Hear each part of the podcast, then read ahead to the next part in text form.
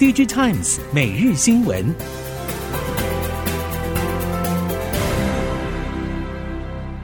听众朋友们好，欢迎收听 DigiTimes 每日新闻，我是翁方月，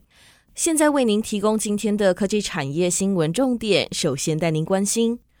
车用晶片近期市况有越来越两极化的状况，欧美 IDM 大厂看车用和工控需求还是保持相当高的需求动能，但台系和中系业者都感受到今年上半车用相关需求意外下滑，造成两边对同一应用的感受大不同的主要因素，除了在车用市场的话语权差异之外，晶片产品以及对应市场的不同，也是造成一个车用晶片两种市况热度的关键。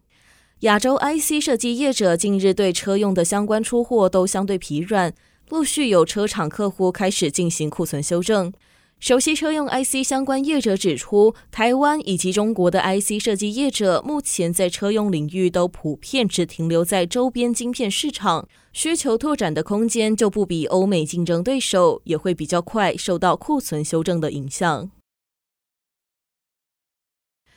云端伺服器需求下修杂音涌现，NAND Flash 价格跌势严峻。业界指出，TLC NAND 价格几乎等同于 QLC NAND，今年 NAND Flash 市场竞争将更为严峻。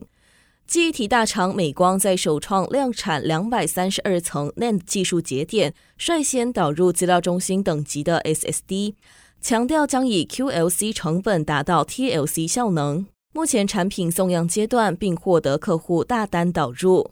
Solidigm 也推出采用 QLC NAND 的资料中心 SSD 产品，强调在具有更高密度以及媲美 TLC 写入效能之下，将能够成为取代成本高且容量低的 TLC NAND 替代方案。美光以及 Solidigm 分头抢进资料中心高阶 SSD 市场，各自强调 TLC NAND 以及 QLC NAND 的优势。在各自拉拢伺服器和储存供应大厂超微发声支持，两大厂同台较劲意味十足。ChatGPT 带动 AI 浪潮，边缘 AI 晶片成为新创 IC 设计业者锁定的主要战场。晶圆测试业者也表示，其实边缘运算用的 AI 晶片效能要求不比中高阶手机 AP 差，量能也值得期待。值得注意的是，随着老字号台系 IC 设计大厂联发科、联咏、瑞昱等三巨头回防 AI 晶片领域，新创 AI 业者坦言，确实略有感到压力。IC 设计新创坦言，并不是每一项边缘 AI 应用都需要先进制成晶片。现在十二寸厂产能不像疫情期间高度吃紧，投片生产的顺畅度也相对比较好，但老字号大厂的回防也是一大挑战。毕竟，一线 IC 设计业者的资源、团队、供应链与客户关系，在市场上还是具有一定的稳定度。像是联发科、联咏、奇景，甚至瑞昱等，都纷纷推出 AI 新产品线。美国零售业巨擘 Walmart 决定导入电子纸货架标签。元泰董事长李正浩指出，北美地区即将出现爆发性成长，估计明年电子纸货架标签是明确的成长动能。除此之外，元泰也在召集供应链合作伙伴，挥军奔向更大尺寸的电子纸广告看板市场，预期最快明年开始将会有所贡献。元泰明年主要成长动能将来自于电子纸货架标签。李正浩表示，这是明确的成长动力。此外，元泰也正在为下一个成长动能布局，主要是在广告看板领域。广告看板的商业模式和电子纸货架标签类似。元泰的电子纸货架标签可以做到模组，但主力还是卖电子纸材料。广告看板会重复电子纸货架标签的商业模式，也会做模组，但元泰将以卖材料为主。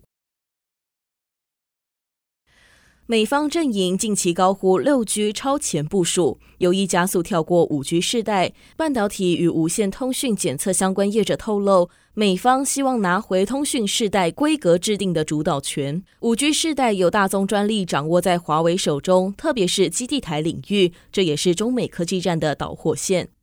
多数供应链业者并不认为六 G 通讯短期内有实质业绩贡献的可能，毕竟五 G Advanced 世代刚要展开。敏感的晶片商，像是高通和联发科等，已经先行展开布局。美国政府近期的六 G 超前部署，一高分贝喊声，则向业界透露了讯息。由此观察，台厂资本支出展望与后续扩产计划，势必也会再把经济战要素纳入考量。人机协作比重攀升，将驱动全球制造业更加仰赖 AI 和 IoT 等技术填补缺口，同步刺激智慧制造终端需求大爆发。台湾 AI 新创积极抢占还具有庞大需求缺口的中国市场。熟悉 AI 产业的业者表示，事实上，中国近十年最好的人才都流向互联网公司。虽然造就中国互联网产业快速崛起，但人才失衡到今天都还来不及回补，尤其在软体人才方面更是稀缺。但业者表示，台湾与中国的情况不同。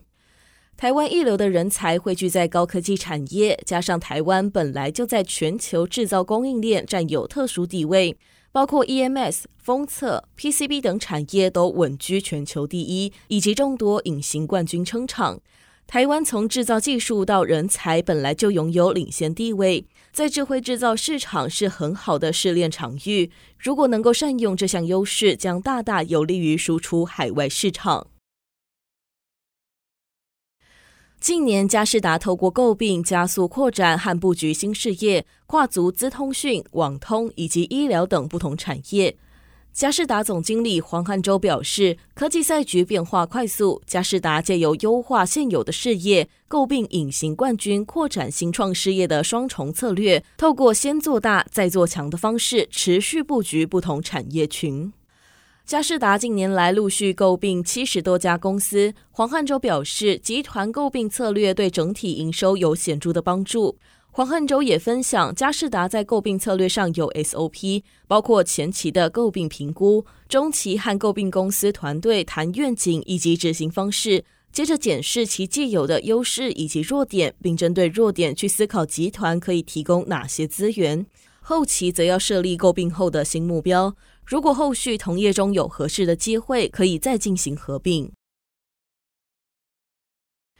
中磊菲律宾新厂启用，二期工程同步进行，预计二零二五年产能再翻倍。相较于其他网通同业都在越南设厂，中磊董事长王伟解释，在菲律宾设厂的原因是因为菲律宾讲英文，沟通上比较容易。而且菲律宾人口持续成长，在经历中国缺工以及工资上涨之后，选择菲律宾设厂是最佳而且最简单的答案。此外，中磊选择菲律宾也与其位在台湾竹南厂相关。中磊竹南厂拥有不少菲律宾移工，而这批人对中磊熟悉，成为赴菲律宾设厂的种子部队。在提供竹南厂菲律宾员工与台湾相当薪水时，不少菲律宾员工选择返乡工作。气候变迁是全球性的影响，几乎没有国家、企业和人民能够置身事外。对企业而言，最直接的影响就是成本增加。如果缺水，还会让部分生产线中断，影响营收。不过，经济部官员十七号指出，台湾近期锋面降雨，高屏溪川流水量已经从最低每秒四点一立方公尺，回升到每秒八点六立方公尺。全台各地区公共用水还可以维持稳定供应。